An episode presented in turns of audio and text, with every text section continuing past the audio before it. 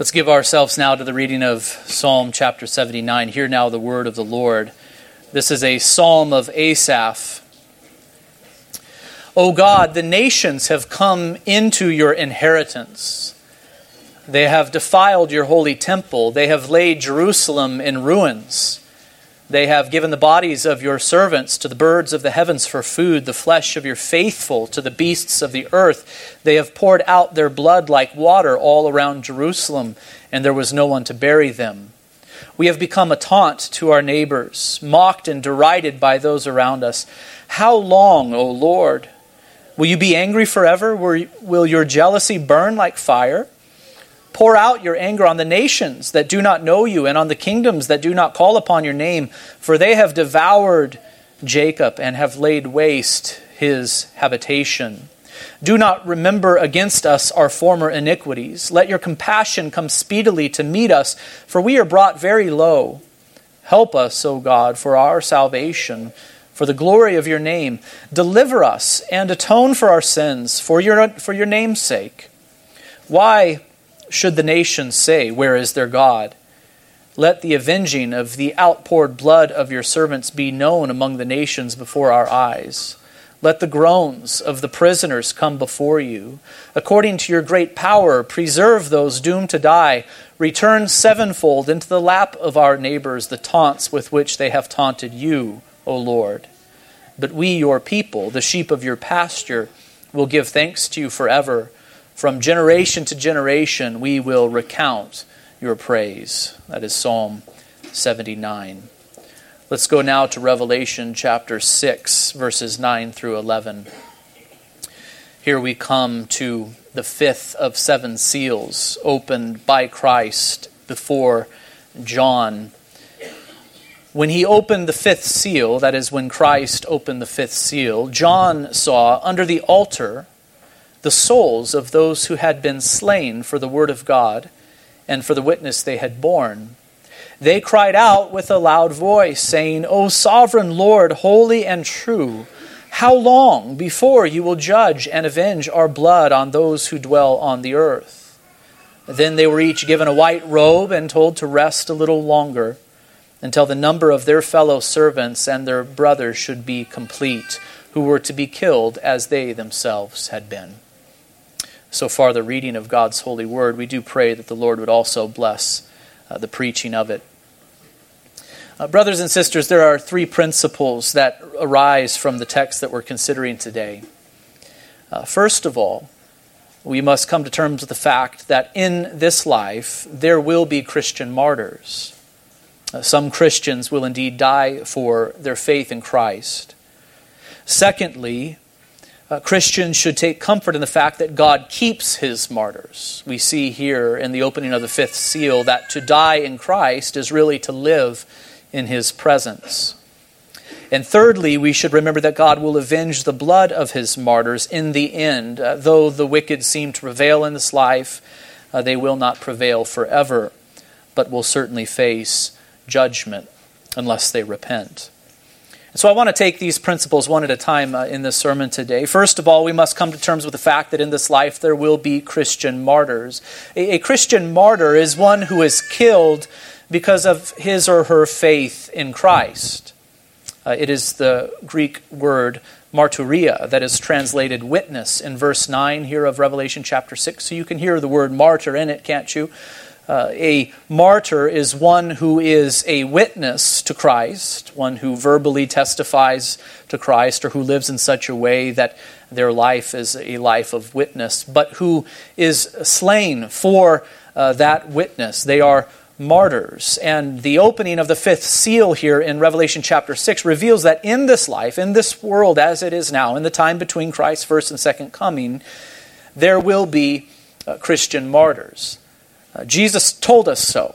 Didn't he? In Matthew chapter 24, verses 4 through 14, which is a text that I have read many times already as we have considered these seven seals. There's a reason I continue to read it. It is because what Jesus says so directly in Matthew 24 is portrayed for us here in the opening of the seven seals of Revelation chapter 6. And I will read it again when Jesus was on earth and with his disciples, and when they were curious about uh, the time of the end and how things would go between their lifetime and then, he said most plainly to them, See that no one leads you astray, for many will come in my name, saying, I am the Christ, and they will lead many astray.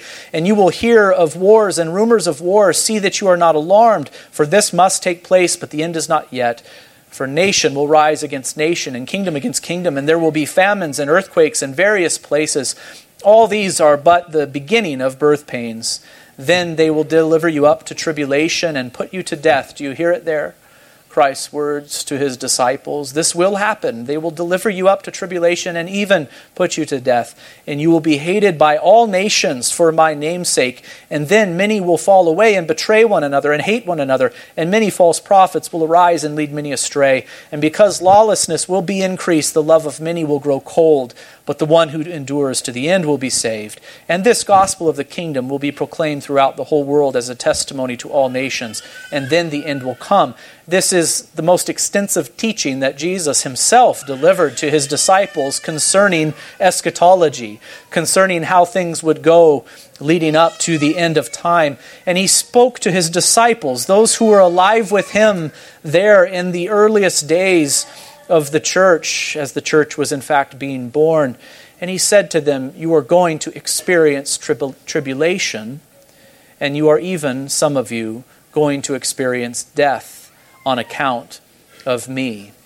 Here in the book of Revelation, we see evidence of this very thing, but from a heavenly vantage point.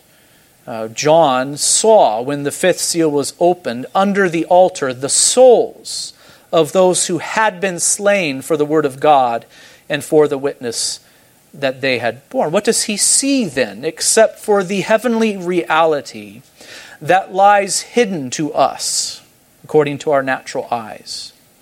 What do we see on earth? We see the wars. We hear the rumors of wars.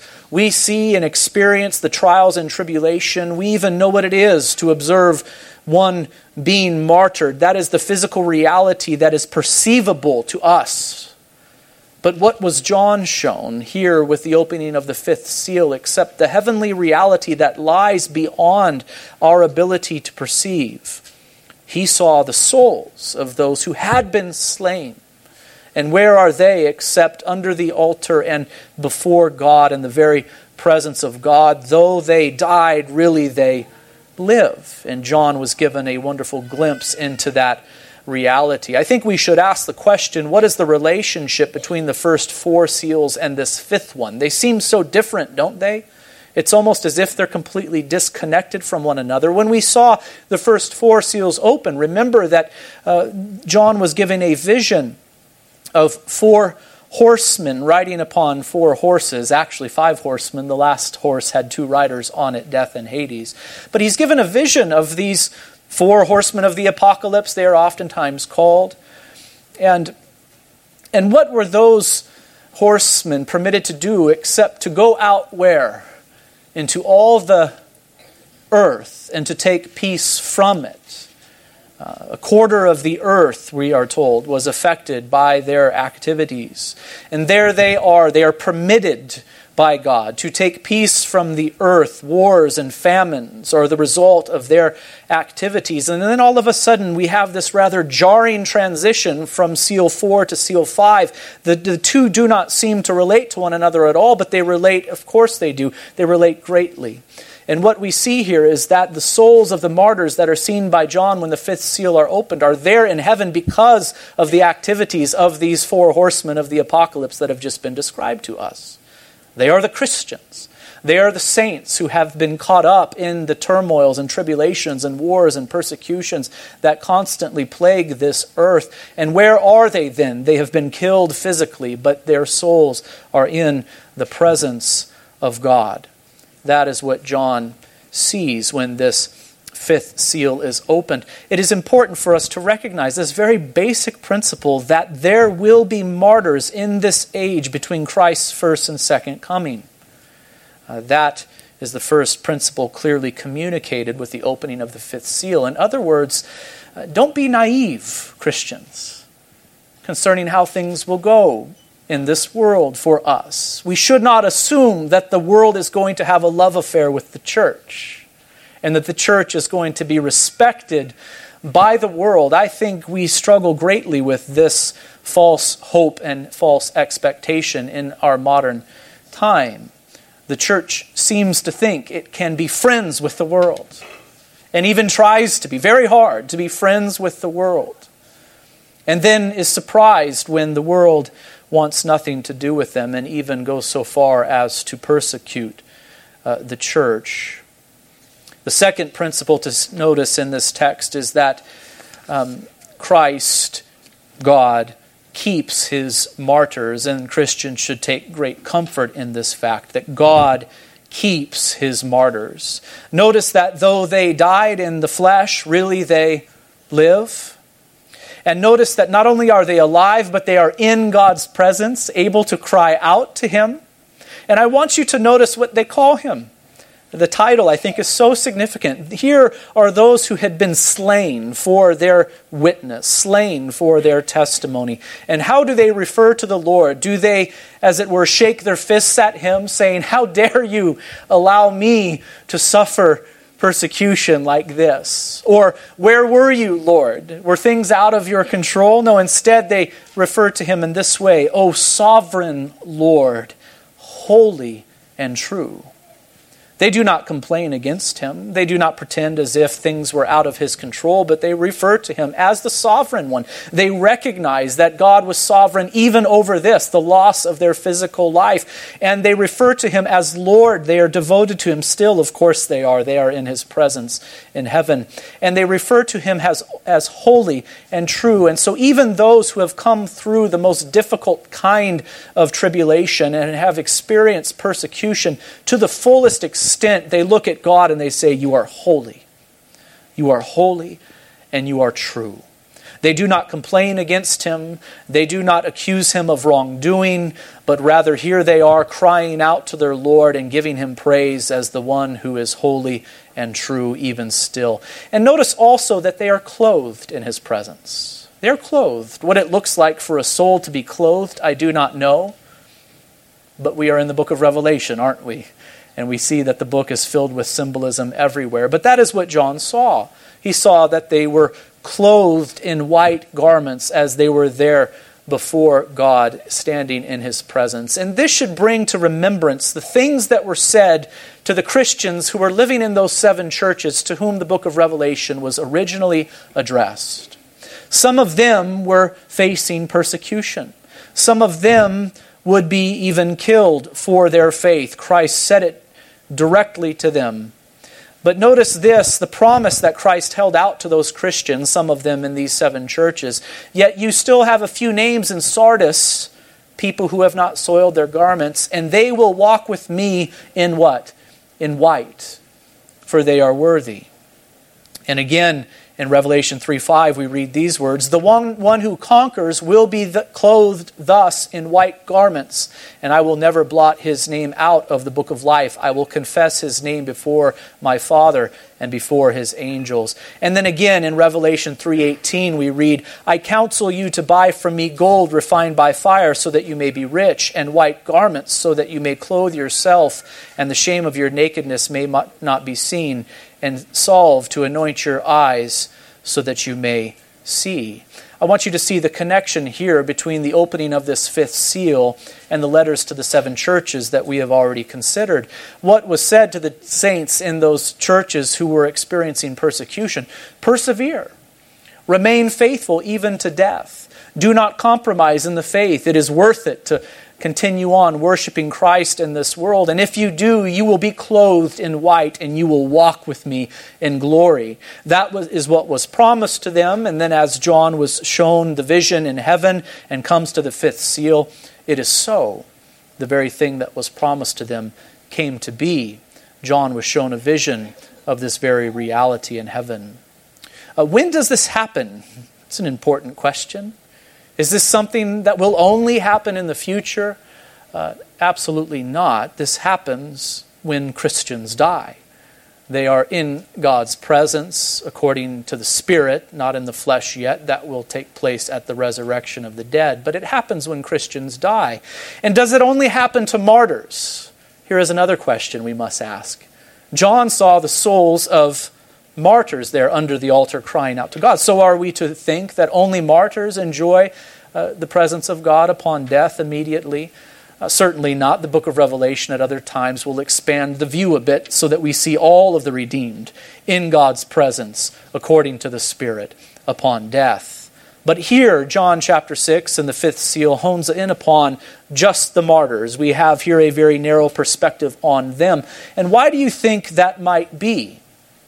Why the focus upon martyrs? Why the focus upon those who have paid the ultimate price and who have indeed given their life for Christ?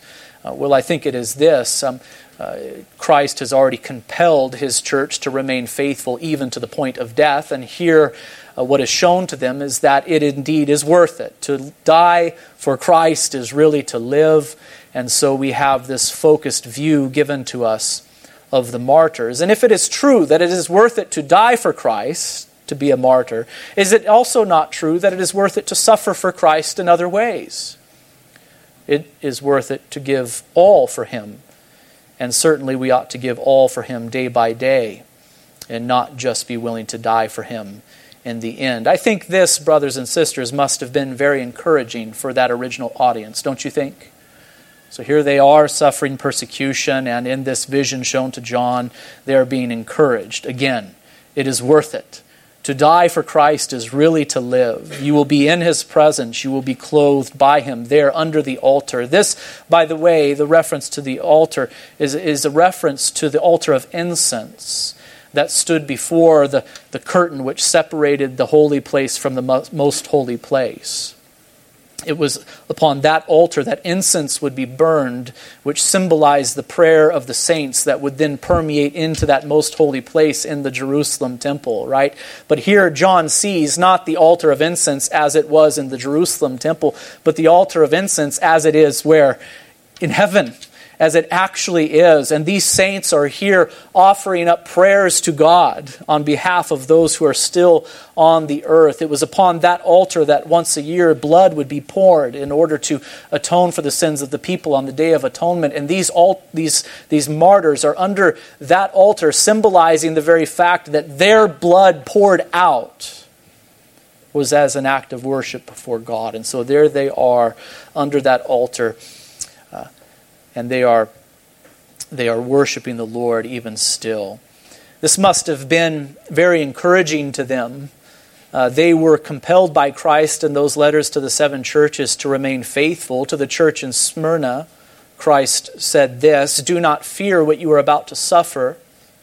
Behold, the devil is about to throw some of you into prison that you may be tested, and for ten days you will have tribulation. Be faithful unto death, and I will give you the crown of life. So imagine being a Christian in Smyrna and reading that letter for the first time. Imagine if Christ spoke that word to us as a particular congregation. Emmaus Christian Fellowship, I'm saying to you, be faithful even unto death. You are about to experience a brief but very intense period of persecution. Do not compromise. Imagine that. And here we are all thinking, my goodness, is this really going to happen? Are we really going to face persecution like this? Will I persevere? Will I remain faithful? I wonder what attendance would be like the next Sunday if a word like that was spoken to us. Right? Will I remain faithful? Should I? Or should I be done with this whole Christianity thing? Well, in Revelation chapter 2, verse 10, it was told to them that this would happen. They were about to experience 10 days of tribulation, not literal, but symbolic of a brief but complete and intense period of time. Should I remain faithful to Christ? And then they flip a few pages over, they hear it read to them, right? All of a sudden, the fifth seal is broken. And what does John see but the souls of the martyrs in the presence of God? It must have been deeply encouraging to them. Yes, I, I will be faithful even unto death. For to live, for, for to die for, to Christ is actually to live in his presence. To the church in Pergamum, same thing. I know where you dwell, Christ said, where Satan's throne is, yet you hold fast to my name. And you did not deny my faith, even in the days of Antipas, my faithful witness, or my faithful martyr, who was killed among you where Satan dwells. And so this must have been very encouraging for the church in John's day, and it has been encouraging to the Christians who have lived in every age, even to us up into up until this, this present day. Indeed, there are Christians all over the world today who experience this sort of persecution. I wonder what reading the book of Revelation is like for them. There must be a real potency to it. It must be very raw. It should be for us too, but it requires us to think very deeply about these things and to choose to take them seriously. Thirdly, we should remember that God will avenge the blood of his martyrs in the end. Though the wicked seem to prevail in this life, they will not prevail forever, but will certainly face judgment. What is the question that these martyrs ask of the Lord? O sovereign Lord, holy and true, how long before you will judge and avenge our blood on those who dwell on the earth? How long, O Lord? This should also cause us to remember that psalm that I read at the very beginning of the service. Isn't it interesting that Old Testament saints, right, were asking the same question? There, Israel and Jerusalem were being ravaged by the enemies of God, and, and the people of God are being slain. I mean, uh, what is described to us here is tremendous destruction. And yet the psalmist is asking that very question How long, O Lord, until you avenge our enemies? How long are you going to be angry with Israel, your people? Are you not going to judge the nations who have treated us so harshly? We want to worship you. We want to be faithful to you. How long, Lord? Do you see that what the Christians in the early church faced were also faced by the faithful, even under the Old Covenant? That this question asked by the martyrs here was not a new question, but a very old one. For ever since the beginning of time, ever since the fall of man, there has been enmity between the seed of the woman and the seed of the serpent. And the seed of the serpent has sought to persecute and put to death even the seed of the woman. It was seen even there with Cain and Abel right? And the faithful ones have always cried out, saying, How long, O Lord, until you will judge and avenge our blood on those who dwell upon the earth? And how did the Lord respond to them? Did he give them a date? We should not be surprised that he did not give them a date. Never does God give us a date. Why do we speculate about dates? It's a waste of time. But instead, here is what God does He gave them each a white robe and told them, Rest a little longer. They are resting. I think that is important to notice here. They are resting. They are no longer ex- experiencing persecution or suffering. They are resting, but rest a little longer. What does that mean? I do not know. Obviously, it has reference to about 2,000 years of, of human history. Uh, rest a little longer until, now here is the reference to time, perhaps. It is not a date, but something must be accomplished before the judgment comes, until the number of their fellow servants and their brothers should be complete, who were to be killed as they themselves had been.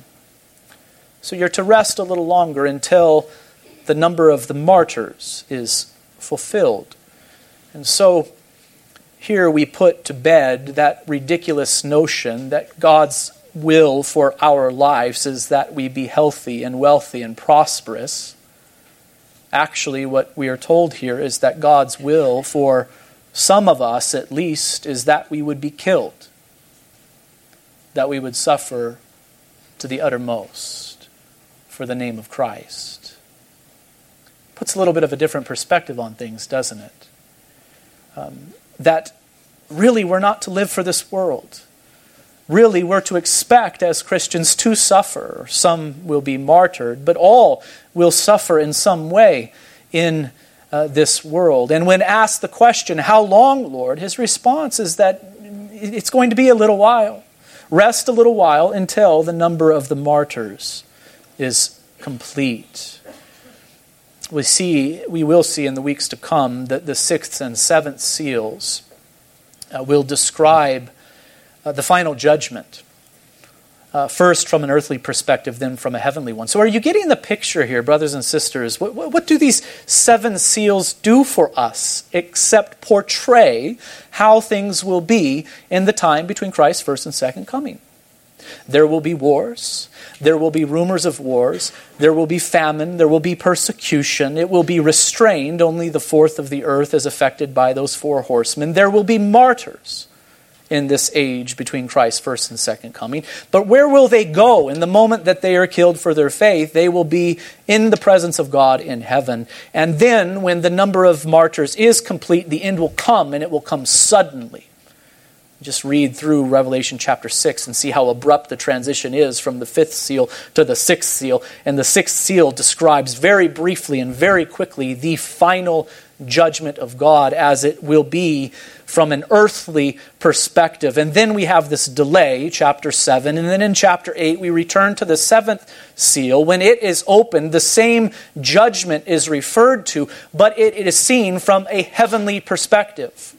Heaven is silent as heaven witnesses the final judgment. There are no words spoken there.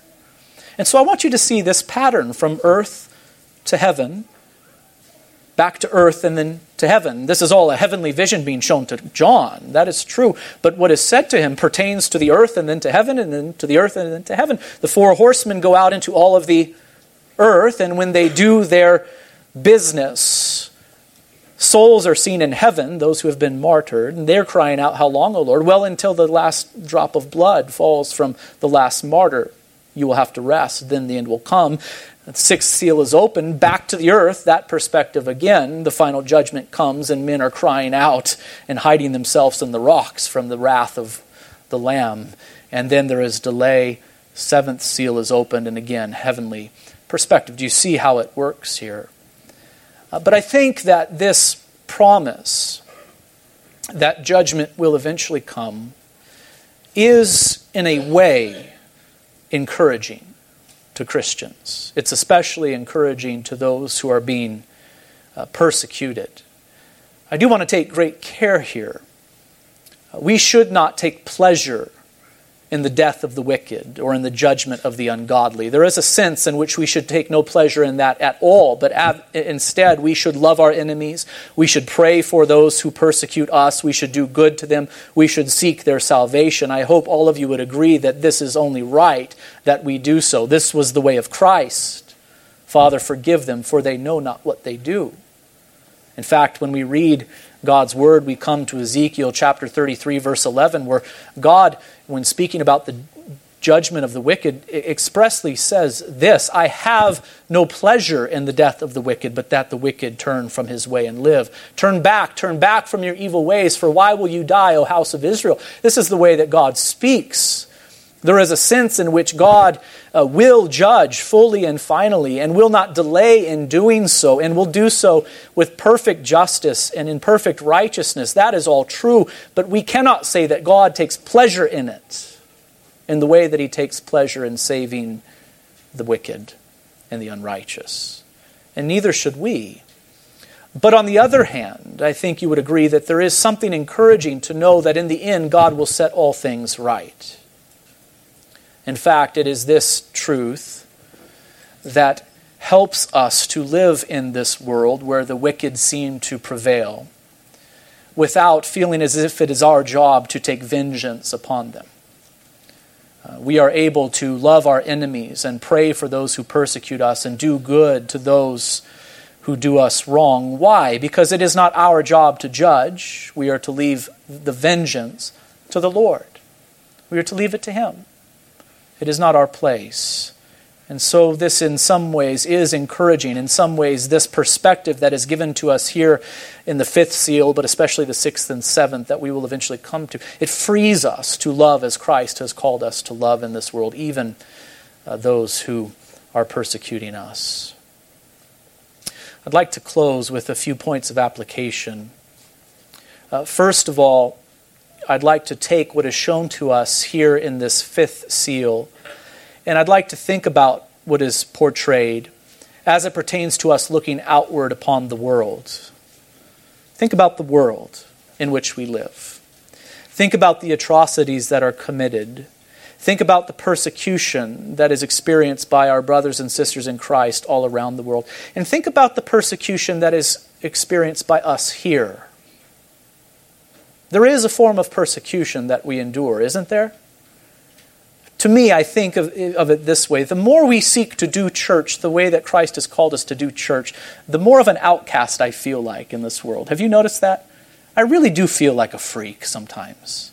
People look at me like I'm very odd you know. And I never wanted to be a freak. I never wanted to be an odd person. I like to be liked. Don't you like to be liked? I like to be liked. But oftentimes, walking with Christ involves being willing to not be liked. Right? And so when I look out upon the world, I see that there is this hostility between the world and, and, and the and the Christian. There is this hostility between the kingdom of, of the world and the kingdom of Christ. It's everywhere. In some parts of the world, the hostility is very apparent. There is physical persecution that takes place, it's obvious. Sometimes Christians are forced into poverty because of their faith. It's obvious because of economic sanctions or, or whatever. It's more obvious. But I would, I would really challenge us to see that it is here, too, in this country. And it's here in a big way. It is difficult to walk as a Christian, as a true Christian in this world. Plenty go about what, proclaiming Christ in this world, but not walking as a Christian. They say, I don't experience any persecution. Of course you don't. Because you're living a worldly life seeking the approval of the world. But to live in this world as a Christian, decidedly so, in a pronounced way, uh, we should not expect peace and harmony with the world. We should not expect it. We should not be surprised when it is somewhat difficult to walk as Christ has called us to in this place. The fact that the fifth seal reveals that there will be martyrs in this world in the time between Christ's first and second coming also means that there will be forms of persecution that are lesser than that, too. Of course, there will be.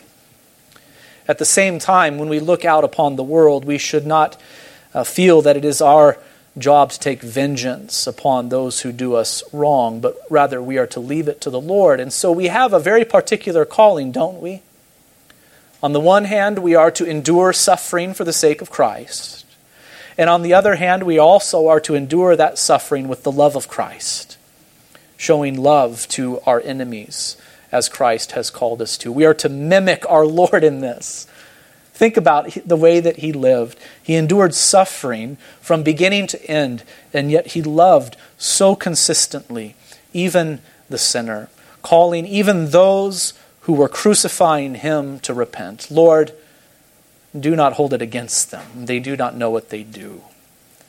Uh, this is the way of the Lord, and this is to be the way of the Christian. Also, we can take what is revealed to us here in this fifth seal and reflect upon our own hearts. The question that I have for you is Are you living a life of martyrdom? You know, I've heard questions, uh, Christians ask themselves this question Would I die if I had to? You know, what would I do if I were in that moment where, uh, you know, someone was saying to me, deny Christ or die? What would I do? Do you want to know the truth of the matter? We, we don't know what we would do. Do you remember Peter? Remember Peter? You know, the leader of the band. You know, what, what does he say to the Lord? Lord, if I have to, I'll, I'll die for you. Christ looks at him and says, Peter, the, cock, is, the, the cock will not crow until you have denied me uh, three times. And he denied him. He denied him. Though he was so self confident about it, right? I will never deny you, Lord. These, everyone here might run away. I will never deny. He denied uh, Christ. And he wasn't even being threatened, you know, vigorously. It was a young servant girl who, hey, you look like one of the guys that used to follow that Jesus around. Never. we don't know. We don't know what we will do in that moment. I hope that we would be convinced in our hearts that indeed we would sacrifice all for Christ, but the truth of the matter is that we don't know. Christ uh, was denied by Peter. P- Peter denied Christ. But later in life, Peter did give his life for Christ, didn't he, after he was restored? I think the question that we should be more consumed with then is Am I living a life of martyrdom? Do you know what I mean about that? Am I daily dying to self and living to Christ. And calling the crowd to him with his disciples, he said to them, If anyone would come after me, let him deny himself and take up his cross and follow me. Christ is saying, if you want to follow after me, then it is going to be a life of martyr- martyrdom. It's going to be a life of self denial, day after day after day. That is what matters. I really find it difficult to believe that a Christian would be willing to literally die for Christ if he is not willing to die daily to self and to live for Christ. Do you know what I mean there? So I have in mind the, the husband who, who goes home and is unwilling to lead or to serve his wife at all but is selfish, always. Serve me. Do what I want you to do. And if you don't, there'll be hell to pay, right? Right? And there that man professes Christ. Will he die for Christ? I, have a hard time thinking that he will.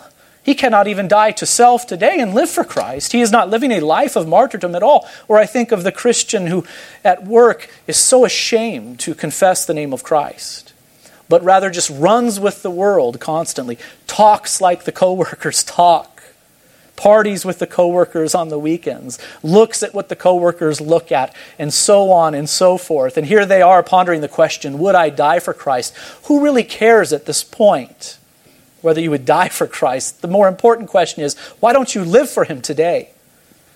For you can't even deny yourself today and live for the Lord. I think this scene of the martyrs alive in heaven should encourage all Christians to live for Christ in this world. It is worth it to die for him if indeed you are honored to be called to do so. And it is also worth it to live for him day to day, even if you will never call, be called to be a martyr. We must put to death the desires of the flesh. Some of you are ruled by the passions of your flesh, and you are not ruled by Christ.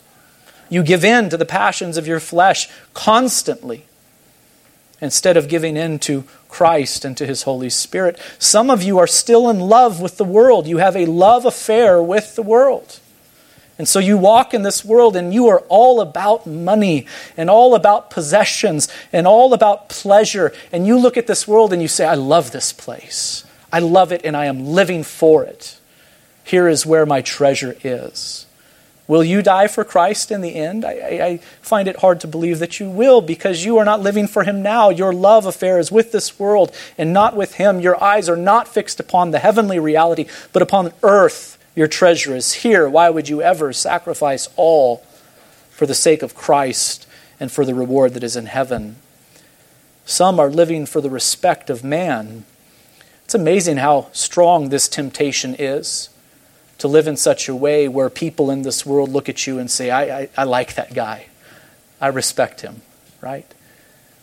We should not live for the respect of man, but for the respect of Christ. There are some men and women that we should hope to be respected by, that is, the godly. We hope to be respected by the godly. But the ungodly, we should not care whether or not they respect us, but rather we should give our allegiance to Christ and to Christ alone. We should learn to put away all selfishness I love our counseling ministry at Emmaus. I do. We're busy. I praise the Lord for that, actually. Um, do come to us if you are struggling with something in particular so that the pastors here can help you through that. Um, but it is amazing how often the root of the problem, whatever the problem is, be it marriage or otherwise, it's, it's, it's, it's amazing how often the root of the problem is simple, old fashioned selfishness. You know? You're living for self constantly. You're unwilling to serve others and to live for the good of others. You're unwilling ultimately to love. You love yourself too much. And so that's my deeper concern, not necessarily to ask the question, will you die for Christ, but will you live for Him today? And I'm confident that if you're living for Him today, dying to self daily, living a life of martyrdom, then yes, in the end, if you have cultivated that mindset, if you have cultivated that habit, if you have that view of the world, uh, indeed, it is likely that you will stand for Him when the threat of death comes, if it ever comes. I think we live in a time, I know that we live in a time where we do not experience physical persecution like some of our brothers and sisters in Christ do around the world. I, I often think about what does that do to the church? I do not want to experience physical persecution. I'm not asking for that. But what kind of effect does that have on the church and upon our spiritual lives? I think the effect that it has is this is it makes it very easy to be a Christian.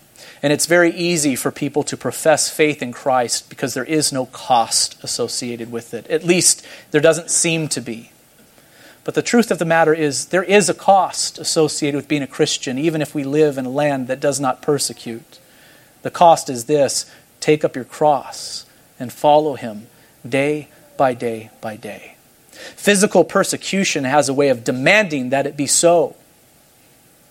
But when we live at peace in a world where there is no physical persecution, in a land where there is no physical persecution, we have to think deeply about our faith and choose to make it so that we daily take up our cross and follow after Christ. Lastly, I want to apply what is shown to us here in the fifth seal uh, to our thoughts concerning those who have passed from this world. That memorial service yesterday was just such a blessing to me. I don't, I don't know what it was about it um, exactly. I need to think about it more. But I was so encouraged, brothers and sisters, uh, that, that you came out to show honor to our brother Stephen Hawes, who has passed from this world. And it was such an encouraging thing to be able to stand in front of, of a group of people as a pastor and say, this, this man was a member of our church, you know? And I had the privilege of shepherding him for the two and a half years that I knew him. And we together walked with him and we saw his faith and we saw his eagerness to grow in the faith. We saw the fruit of the Spirit, right? And we are sad that Stephen is gone. Of course we are. But how, how encouraging it was to be able to say, we know where he is. Where is he? he well, he's in the place that John was given a glimpse of when this fifth seal was open. He was not a martyr, of course, but he's in that same place. His soul is present with God in heaven. He is at peace. He is resting now for a little while, right? Until the end of time. And so it is only right that we Christians mourn the loss of those who have passed from this earth, but we must mourn well and as Christians should mourn. Listen to what Paul says in 1 Thessalonians 4 13 through 14. But we do not want you to be uninformed, brothers, about those who are asleep. It's his way of talking about those who have died. That you may not grieve as others do who have no hope. So he says to the Christians, it's right that you grieve when someone passes from this earth, be it by way of martyrdom or some other means. It's expected that you mourn, but it is also expected that you do not mourn as others mourn who have no hope. Do not mourn like the non believer mourns, but mourn as a Christian who has hope. For since we believe that Jesus died and rose again, even so, through Jesus, God will bring with him those who have fallen asleep. And so when we mourn the passing of those whom we love from this world. If they were in Christ, our grief should look a particular way. We should mourn, but with hope in our hearts, and even joy in our hearts that there they are at peace with God, and there we will see them again when the Lord returns and makes all things new. Would you bow with me for a word of prayer?